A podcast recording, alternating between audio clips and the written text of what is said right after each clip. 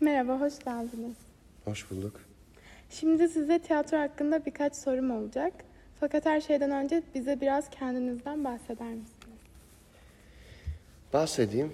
Ee, ben e, tiyatro oyuncusu, yönetmeni ve tiyatro eğitmeni Barış Üstün. Ben Adana Çukurova Üniversitesi Devlet Konservatuarı Tiyatro Oyunculuk Bölümünden 2010 yılında mezun oldum. Ee, bu benim bir hayalimdi zaten. Çocukluk hayalimdi hatta. Bu hayalimi gerçekleştirmiş oldum. E, mezun olduktan sonra da e, dizi, reklam, kısa film, belgesel, tiyatro e, ve eğitmenlik alanında çok fazla e, işlerde yer aldım. Şu anda da enk okullarında e, tiyatro eğitmenliği ve drama öğretmenliği yapmaktayım. Teşekkürler. Rica ederim. Tiyatro dışında Muhteşem Yüzyıl ve Farklı Desenler gibi yapımlarda ve bazı reklamlarda yer aldığınızı biliyorum. Peki sizin tercihiniz ne yönde? Tiyatro mu yoksa kamera oyunculuğu mu? Ee, benim tercihim konservatuara girerken e, tiyatro üzerindeydi. Hala da öyle. Yani önceliğim tabii ki tiyatro, sahnede olmak, oyunda oynamak, oyun yönetmek. İlk tercihim tabii ki kendi alanımda yani tiyatroda başarılı olmak. Ee, dizi ya da film e, yani televizyon ve sinemada olmak da e, tabii ki güzel. Her açıdan güzel. Kendinizi geliştiriyorsunuz ama konservatuar mezunu bir oyuncu olarak, tiyatro oyuncusu olarak sahnede kalmayı tercih ederim. Ee, oyunculuk kariyerinizi bizimle paylaşabilir misiniz? Başından beri ben oyuncu olacağım mı demiştiniz yoksa spontane gelişen bir durum mu söz konusu oldu? Yani e, daha demin bahsettiğim gibi bu benim hayalimdi. E, çocukluk hayalimdi. Ortaokulda başladı, lisede bu gelişti ve üniversitede konservatuara hazırlandım, kazandım. E, spontane gelişen bir şey değil.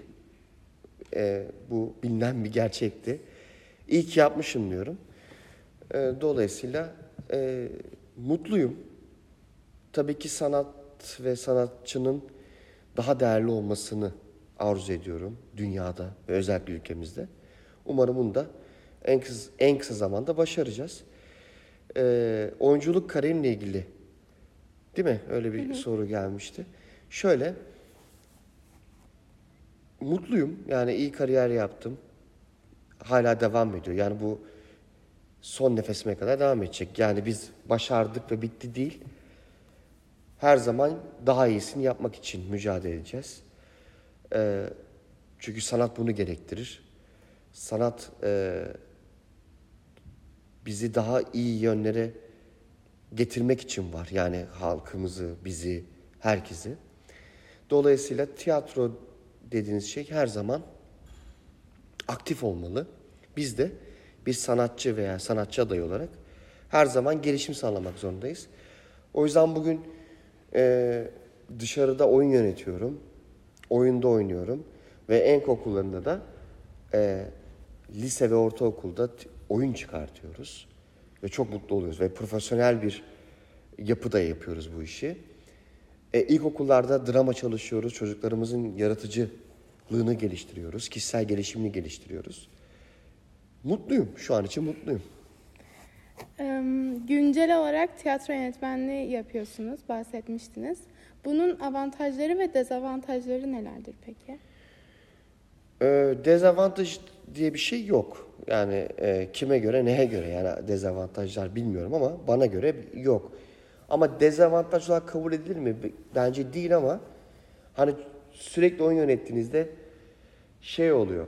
Ya bir sahneye çıkasınız geliyor. Yani ya orada olayım bir o heyecanı bir de öyle yaşayayım oluyor. O zaman da e, gidip e, bir güzel bir oyun varsa, kaliteli bir yapımsa, halka, topluma bir iyi bir şey anlatacaksak, bir derdimiz varsa oyunlarda oynuyorum. O zaman da mutlu oluyorum.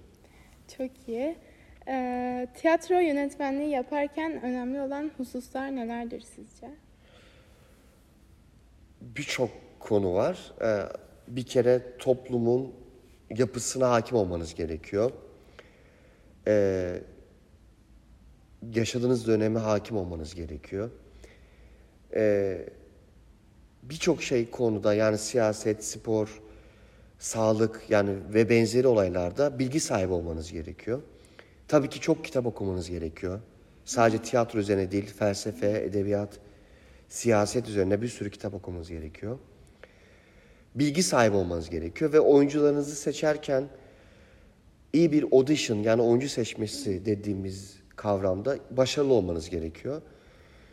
Ee, iyi bir kast yapmanız gerekiyor ki uyguladığınız sahneye koymak istediğiniz eseri oyunlaştırmanızda zorluk çekmemeniz gerekiyor. Dolayısıyla e, oyuncularınızın rahat etmesi ve iyi bir reji yapmanız gerekiyor. Ve bu bir kolektif bir çalışma. Yani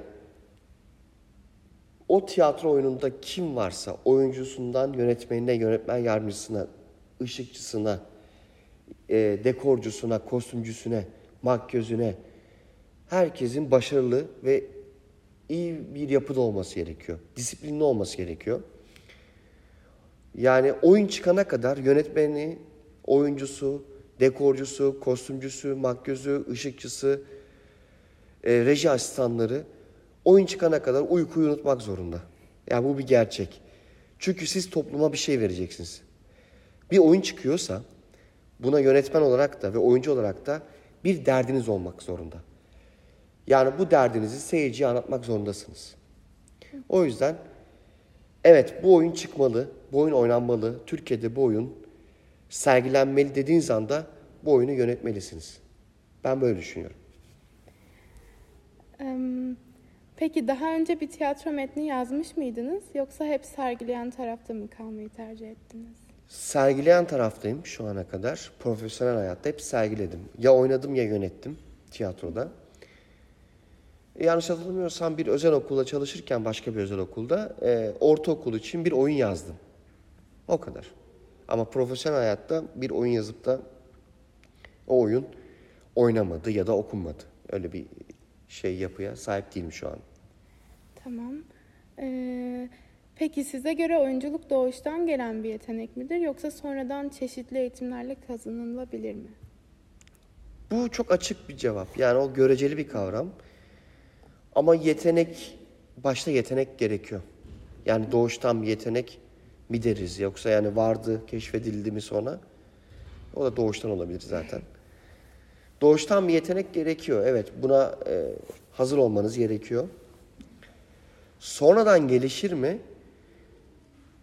E sonradan gelişiyorsa zaten içinde bir yetenek vardır diye düşünüyorum. Ya. Yani yeteneğin yoksa zaten e, çıkması, o, yeteneğin ortaya çıkması biraz zor. Ama şöyle bir şey var.